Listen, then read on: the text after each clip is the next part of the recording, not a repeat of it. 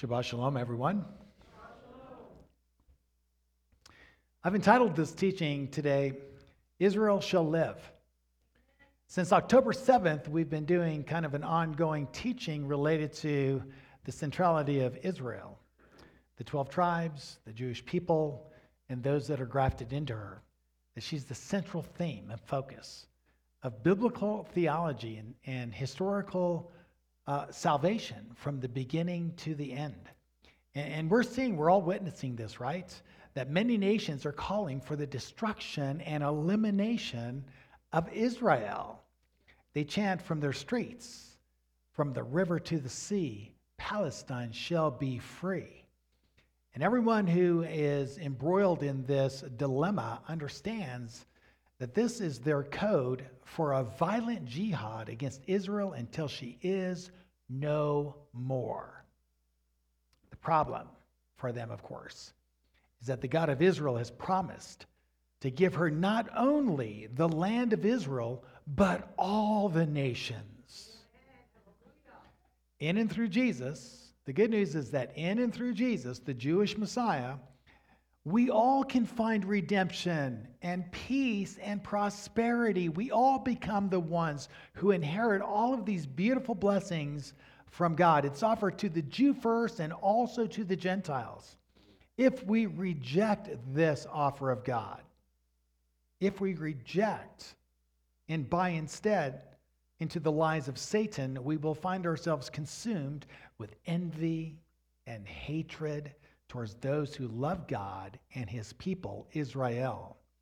So today we're going to continue to explore the mysteries of this ancient war between good and evil and how to do our part to win the day, to win this battle. So last week we were reading in Revelation chapter 12 the first six verses. This is one of John's visions. And it states a great sign appeared in heaven a woman clothed with the sun and the moon under her feet, and on her head a crown of 12 stars. And she was with child, and she cried out, being in labor and pain, to give birth.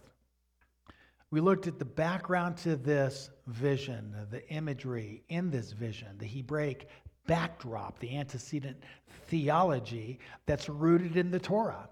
And what we discovered is that this woman that John sees in the heavenlies is a symbol of Israel. It's speaking about Israel, and that Israel would give birth to the quintessential gift to the world Jesus, right? King of kings and Lord of lords, the one who is known as the Savior of the world, the Hebrew people, the Jewish people, the nation would give birth to one of their own who would become the Savior of the world. What a gift, right? Jesus, the gift of Israel to the world. We also noted that the great red dragon, also known as the devil and Satan, sought from our beginning in the garden to find the Messiah and kill him. And after many thousands and thousands of years, he finally apprehended him and murdered him through Jewish and Gentile hands in a Roman style execution known as crucifixion. In his death, Jesus descended into the place where all souls go in the afterlife. It's the realm of the departed spirits. It's the realm of the dead where Satan resides as king. He is king over the realm of the dead. He and his angels thought that they had, that, thought that they had won the ultimate victory when all of a sudden God empowered his son, who rises up in the realm of death, strikes his immortal enemy with a crushing kick to the head. You say, where's that? It's Genesis 3, the ancient prophecy, right? That the serpent will bruise his heel, but he, with his foot, his heel, will crush his head. So I'm thinking it might have been a roundhouse or maybe a jump back kick. Who knows?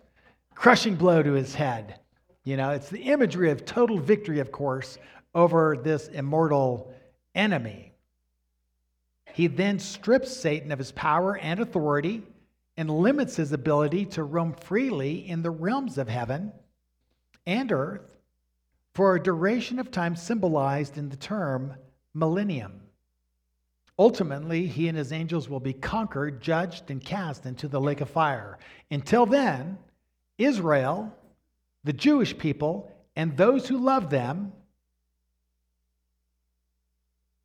they become the target of his attacks, of his anger. His goal? To destroy every one of us, to eliminate us if he can. Welcome to the war between good and evil light and darkness, truth and lies. I'm sorry, it's not an optional war. We have no choice in this battle.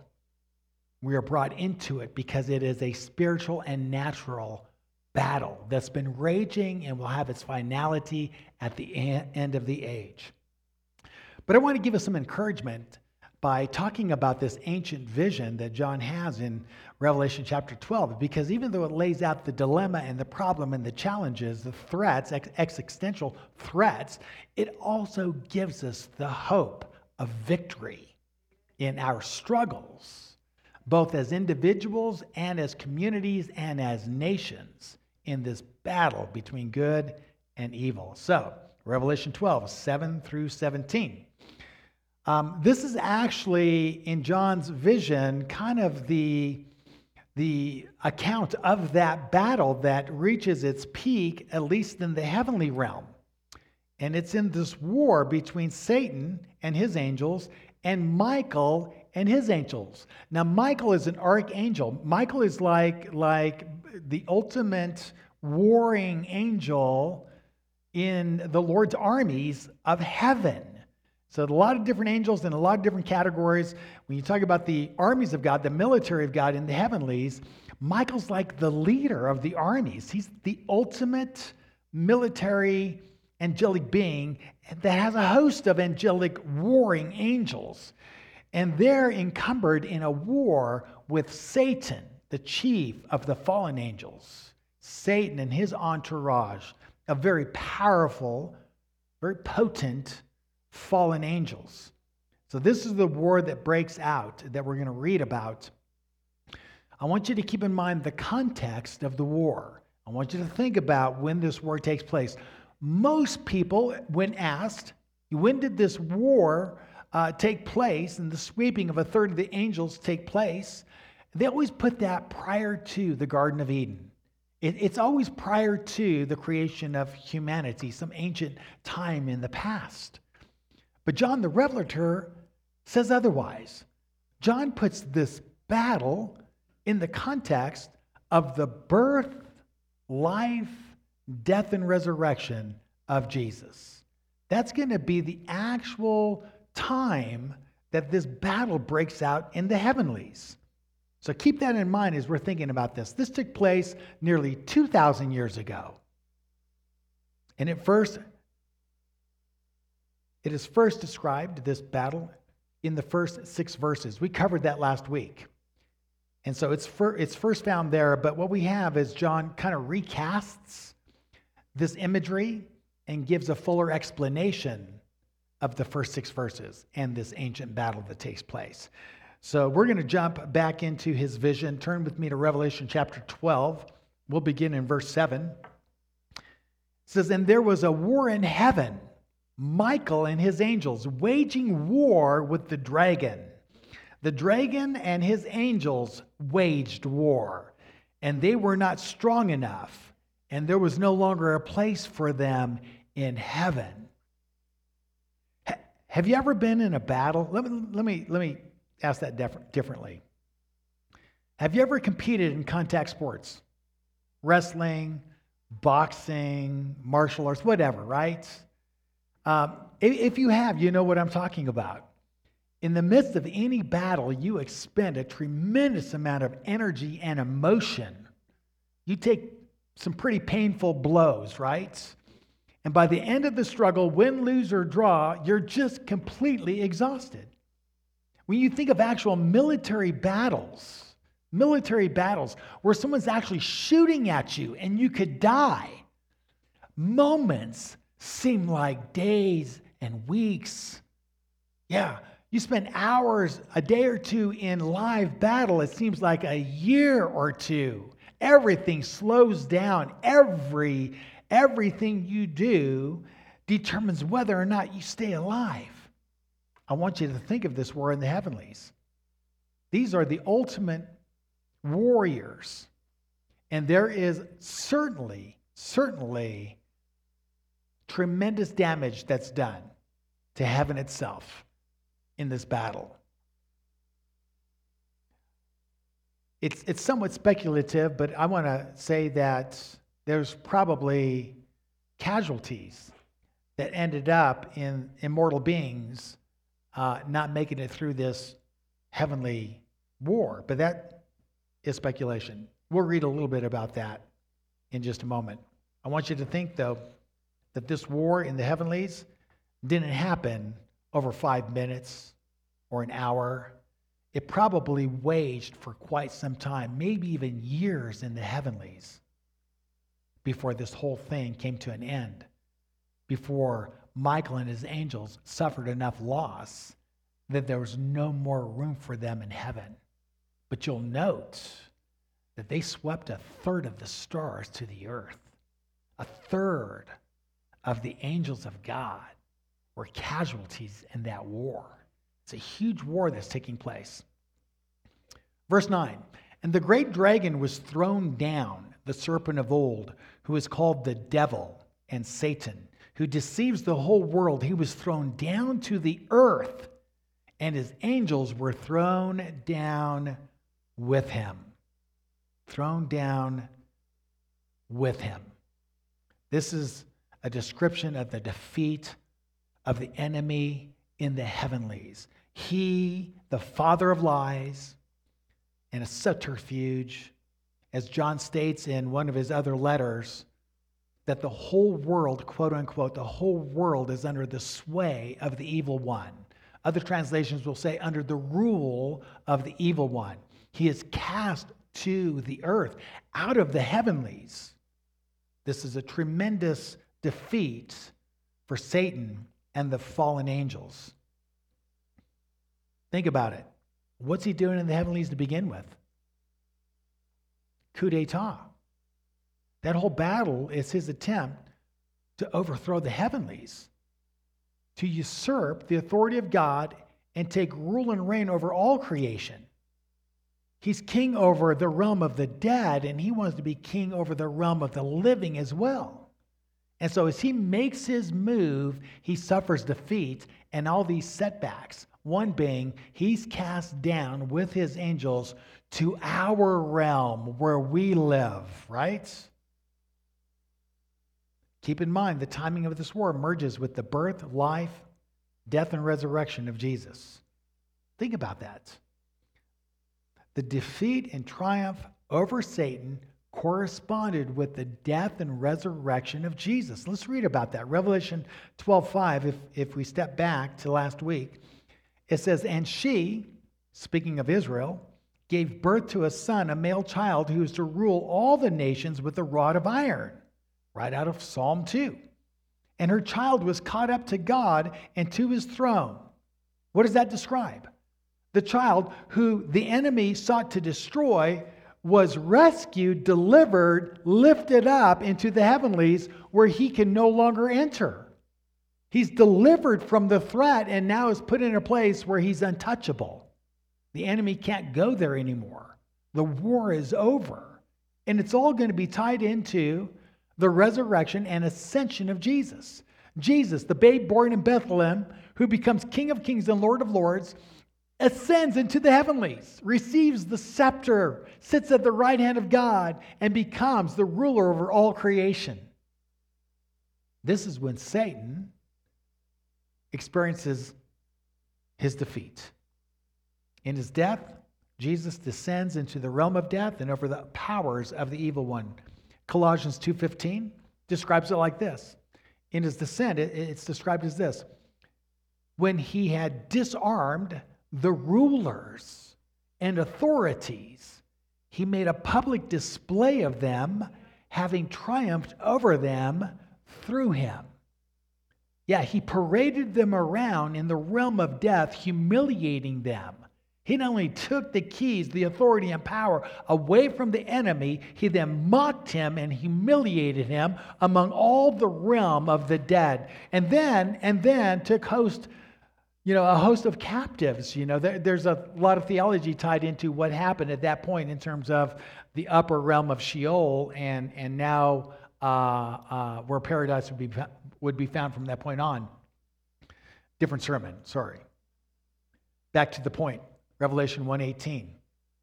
In the beginning of John's revelation, he sees Jesus, and in this vision Jesus says in verse 18, I am the living one. I was dead. I was dead. Speaking of his death on the cross and descent into the realm of the dead. I was dead, right? But now I'm alive forever and ever. I have authority over death and over the world of the death. Other translations will say, I have the keys of death and Hades. Okay? Keys, again, not being literal, but symbols of power and authority. Jesus now becomes the king over the realm of the dead, not just the living. He's king over everything. Revelation 12:10 goes on and says this. Then I heard a loud voice in heaven saying, Now the salvation and the power and the kingdom of our God and the authority of his Christ have come. The salvation, the power, and the kingdom of God and authority of his Christ has come. When? When? When Jesus walked the earth in his death, in his resurrection, and ascension. It's at that point that the kingdom is fully established on earth, not consummated, but initialized, inaugurated. It's here. And it was through his death and resurrection that that powerful kingdom, the authority of God given to his son, comes into reality in our world. The kingdom of God is here. It's all around us. We're participating in the rule and reign of Jesus on earth as he rules from heaven. Says, For the accuser of our brethren has been thrown down, who accuses them before our God day and night. He's described as the accuser of the brethren. He brings accusation after accusation after accusation, and he mixes it with lies. He's a slanderer. He is a nasty slanderer. Think about how he works his works. Think about that. And he works through people. And then people tell lies about other people to bring them down. We see that every day day in and day out. Have you ever been slandered? Have you ever had people say things that weren't true about you in order to hurt you and injure you? That's the spirit of Satan. That's how he works. That's how we see, you know, his activity in the world around us. We see it all the time, every night on the news. He's a liar, a deceiver, an accuser. He had access and freedom to move in the heavenlies to act as a prosecutor, bringing accusations against the saints in the very presence of God. And now all of that is ended. All of that. He's thrown down. A description of defeat. And where to? Our realm, where he's limited in power, limited in authority, and limited in geography. He can no longer go everywhere he wants to go. He can only roam in the realm that he's been limited to, our world, which, by the way, is the realm of the dead. We are born dead in our trespasses and sins. A person who is alive but doesn't know the Lord is actually described as being dead in their trespasses and sins. No, it is. It's like the zombie movies, you know? Our world is a bunch of zombies, the living dead. And until you come into faith in Jesus Christ, you are just part of the realm of the dead. And Jesus came here to set free those who are captives to the king of the dead. So everything changes with Jesus' birth, his life, his death, his resurrection, and ascension. All of this is wrapped up in this war that we see that breaks out in the heavenlies and ends up on earth. Verse 11, and they overcame him. Who? The ones in heaven. How'd they overcome the evil one? It says they overcame him because of the blood of the Lamb. Yeah, how do we overcome the evil one? By the blood of the Lamb. When he accuses us, sometimes his accusations are actually correct and accurate, damning, right? The soul that sinneth, it shall die. And he's pointing out our sins to the Father and demanding justice. And if you're a judge, a, a, just judge, you must condemn them. Yeah, so how do we overcome that? By the blood of the Lamb. We say, yes, we are sinners, but we've put our faith in the blood of the Lamb as our atonement. We've paid our debt through our substitutes. That's how we rise above the accusations and the threats by the blood of the Lamb. And then it goes on to say, and because of the word of their testimony. The fact that they would claim that, proclaim it, and declare it, right? Their testimony, blood of the Lamb, their testimony, and that they did so even, even when facing the threat of death. Verse 12, for this reason, rejoice. For this reason, rejoice you who are in the heavens. Rejoice, O heavens, and you who dwell in them. But woe to the earth and the sea, because the devil has come down to you having great wrath, knowing that he has only a short time. Good news for heaven, bad news for us in the world that we live in. And you can see the evil in our world everywhere. Why? Because the evil one dwells here. This is his locale, this is where he operates. This is the explanation for child sex trafficking for murder, for, for rape, for all these crimes, for all this violence that we see around the globe, it's inspired by the one who hates Israel, hates the Jewish people, hates the God of Israel, hates the Messiah, and hates those who believe in him. It's the explanation of all that is wrong in our world. Verse 13 And when the dragon saw that he was thrown down to the earth, he persecuted the woman who gave birth to the male child. So, in the midst of this heavenly battle, when all these other things are taking place on the earth, i.e., the birth of Jesus, the life, death, and resurrection, yeah, it's in that context, in that timeline, that he's cast to the earth. And when he sees that he's now limited to the earth, has no access to the heavenlies, he goes after the woman who gave birth to the male child. And who is the woman? Israel. Now, now I, wa- I want to I want to kind of break that down and unpack that a little bit. Mary is a Jewish woman. She is a virgin, a very young woman. And she represents the earthly Israel, the physical descendants of Jacob, also known as the Jewish people. She also represents redeemed Israel, those who are Jewish and believe in the Messiah. And it's redeemed Israel, by the way, who is the Queen of Heaven. It's Israel in her fullest glory as she returns to her Messiah and is redeemed. Who's the male child? Obviously, it's Jesus, the babe born in Bethlehem. He's the new and greater Moses. Remember, Moses said, There's one coming like me, but he's greater than me. Yeah, he's the new and greater Moses, the one who becomes Savior of the world, the one who becomes King of kings and Lord of lords. Revelation 12 4 says this Satan intends to kill the child. It says, And the dragon stood before the woman who was about to give birth, so that when she gave birth, he might devour her child. That's the imagery. What does it mean? How does the imagery play out on the earth?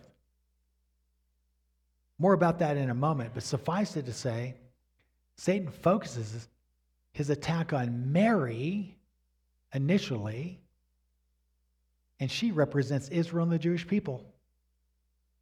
And also, he'll include in his attack her other children, all of the Gentiles who have put their faith in her beloved son, in Mary's son, in Jewish Mary's Jewish son. Note of clarification in the days of Jesus' earthly life, Israel is primarily comprised of Jewish believers and Jewish unbelievers. Paul gives us the picture, the analogy of the olive tree, the olive tree of Israel, and that some of the branches are broken off through unbelief. Speaking of Jews who rejected his offer and thus were broken off. But many of the branches remained on the tree because they did believe that Jesus was the Messiah. And so this olive tree of Israel represents redeemed Israel. It doesn't include the broken off branches, even though the broken off branches are also called Israel. You have greater Israel, which has both the believing Jews and unbelieving Jews. And you have unre- or you have redeemed Israel, which is just the believing Jews. It's the redeemed Israel that's called the olive tree of Israel. And of course, the Gentiles who are grafted into her participate with her as the olive tree. So keep that in mind. It says in verse 14, but the two wings of the great eagle were given to the woman. Who's the woman again? Mary, who represents Israel. So keep that in mind. Two wings of the great eagle were given to the woman. Again, all the imagery deals with symbols, types, and shadows. It's apocalyptic literature. She's not given actual wings that are super glued on her back and she it's not literal it's okay? So this is very very um, symbolic filled with symbols. So she's given uh, wings of the eagle so that she could fly into the wilderness to her place, where she was nourished for a time and a times and a half a time from the presence of the serpent. Earlier, John points out this same description in terms of days 1260. 1260. He just says that differently in this passage. She's given two great eagle wings to fly into the wilderness. Hmm, what does that mean, right? What do eagle wings symbolize? Divine providence. It's the symbol of divine providence, God's deliverance. They communicate that God will oversee her deliverance from the evil agendas designed to harm her. Think of the Hebraic backdrop to this imagery. We find it in Exodus, a number of places. Okay? But I chose this passage out of Exodus to illustrate it. Exodus 19:4. Listen how the, the Lord describes how he delivered his people out of Egypt through the wilderness and into the promised land. Listen to this. Moses went up to God and the Lord called him from the mountain, saying, Thus you shall say to the house of Jacob and tell the sons of Israel, You yourselves have seen what I did to the Egyptians, and how I bore you on eagle wings and brought you to myself. Do you think they were like on a big old mega set of wings that kind of floated through the air to Sinai? Of course not. They went right through the wilderness, but under God's providence that He orchestrated that, helped them, led them, protected them in order that they would be safe and secure as they moved to the promised land. It's described as being brought out on the wings of eagles. So on earth, back to our story, Mary and Joseph, who are like Moses' parents, if Jesus is the new and greater Moses, there's got to be some connection between Joseph and Mary and the parents of Moses, right? You think if there was a first Moses and now a second Moses, then there's probably a first exodus and a second and greater exodus. So let's explore that for a few minutes because I'm almost out of time. And it bothers me because I'm only halfway through it. But there's always next week. So, okay. On earth, Mary and Joseph, like Moses' parents, are about to hide the new Moses from the current king, i.e., Pharaoh, who wants to kill him. The same scenario is playing out differently, but pretty much the same as it did with the first Moses. This new Pharaoh wants him dead. Matthew 2:13. Now when they, the Magi, had gone, behold, an angel of the Lord appeared to Joseph in a dream and said, "Get up, take the child and his mother and flee to Egypt and remain there until I tell you. For Herod is going to search for the child to destroy him. Keep in mind how the spiritual realm is intersecting with and influencing the natural realm. Satan works through his own. He's a liar, a deceiver, a seducer, and he leads people to do things at his bidding. And so he has inflamed the heart of this king, King Herod, to kill the, Messiah, who at this point is basically an infant. Revelation 12:4 and this the dragon's tail swept away a third of the stars of heaven threw them to the earth and the dragon stood before the woman who was about to give birth so that when she gave birth he might devour her child. Joseph responds to a providential dream that is given to him. Let's read about that. Matthew 2 14 through 15. So J- Joseph got up, took the child and his mother while it was still night, and left for Egypt. He remained there until the death of Herod. This was to fulfill what had been spoken by the Lord through the prophet. Quote, out of Egypt I called my son. Fascinating, isn't that? Has a dream. God says, Get out you're in imminent danger. Your lives are at stake. That's providence. That's God intervening in the affairs of our world, which is being seduced by the evil one. So God steps in, gives them a dream. Joseph said, Mary, get the baby. We're going. Where we go? We're going to Egypt. You know, we got to get out of here and they escape to Egypt. And then the, the, the narrator here, the uh, uh, Gospel of Matthew, Matthew tells us this is all a setup for even more that's still coming. To fulfill the passage, out of Egypt did I call my son. Who, who, who's the son?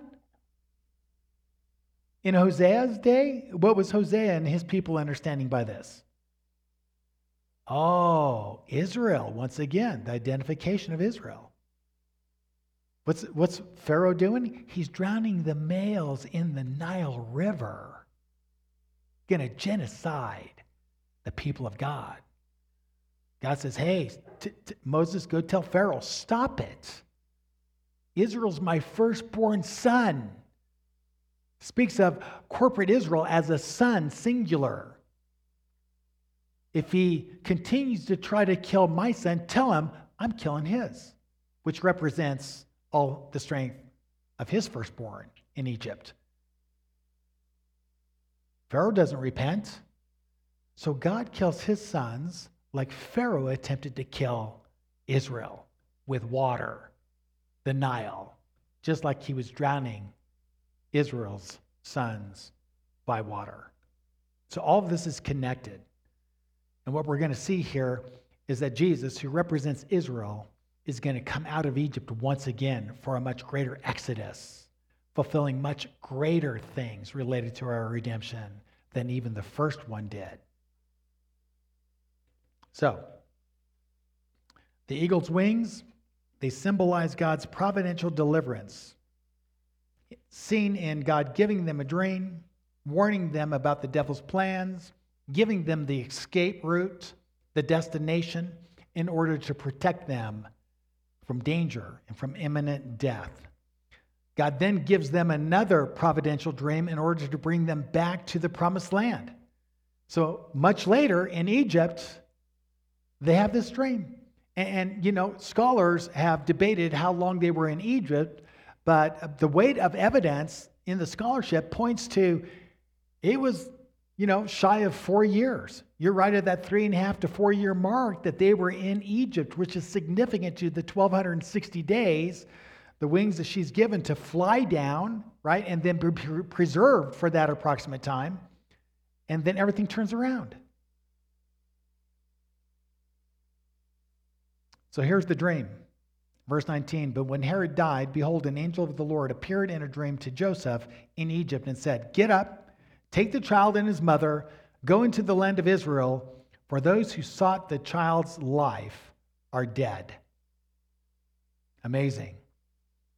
He delivered them out of harm's way, brought them on eagle's wings to Egypt, and then, you know, 1260 days later, brings them on eagle's wings back to the promised land. We also see this similar deliverance in 70 AD when Rome sent their legions, their armies down to put Jerusalem in a siege. And Jesus reveals to them much earlier on when you see the armies that make desolate, right? The desolation of abomination. When you see them gathering around Jerusalem, get out, get off your roof, don't even go into pack, run to the hills, get out.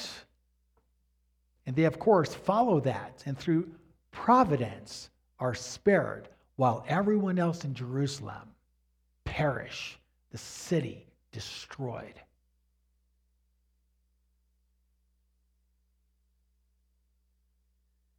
I hate to leave you hanging and not being able to put a bow on this till next week. But let me just kind of suffice it to say God is watching over his people. We're in a war, but God is the Almighty One. And the battle has already been won through his son 2,000 years ago. And between his first coming and his second coming, there's going to be a lot of war but it's already been won. World War II, D Day, when they invaded the Normandy beaches, the war was over. Everyone knew it. If we could take and secure the beaches, it was over for Hitler. Hitler knew that too. The war, in effect, was won at Normandy. That's why they call it D Day. But V Day would have to wait until they finally surrendered. Now, between D Day and V Day, there was more violence than any other period of the war, bar none. You know where we're at? We're between D Day and V Day. So everything's wrapped up and it's getting pretty crazy. And you can see that all around the world. So get ready, put your seatbelts on, but know this God is providential. He's watching over us. He will speak to us. He'll give us what we need. We don't have to fret. We don't have to worry. We don't have to panic. We, have to, we don't have to go into hiding. We are the victors. We need to listen to the Lord live our lives for His glory, love His Son, exalt Him, share the gospel. Let's baptize people. Let's make disciples. Let's advance His kingdom on earth as it is in heaven. I'll pick this up next week and we'll put a bow on it. So thank you for your patience and your kindness. You have a great week. We love you in Jesus' name.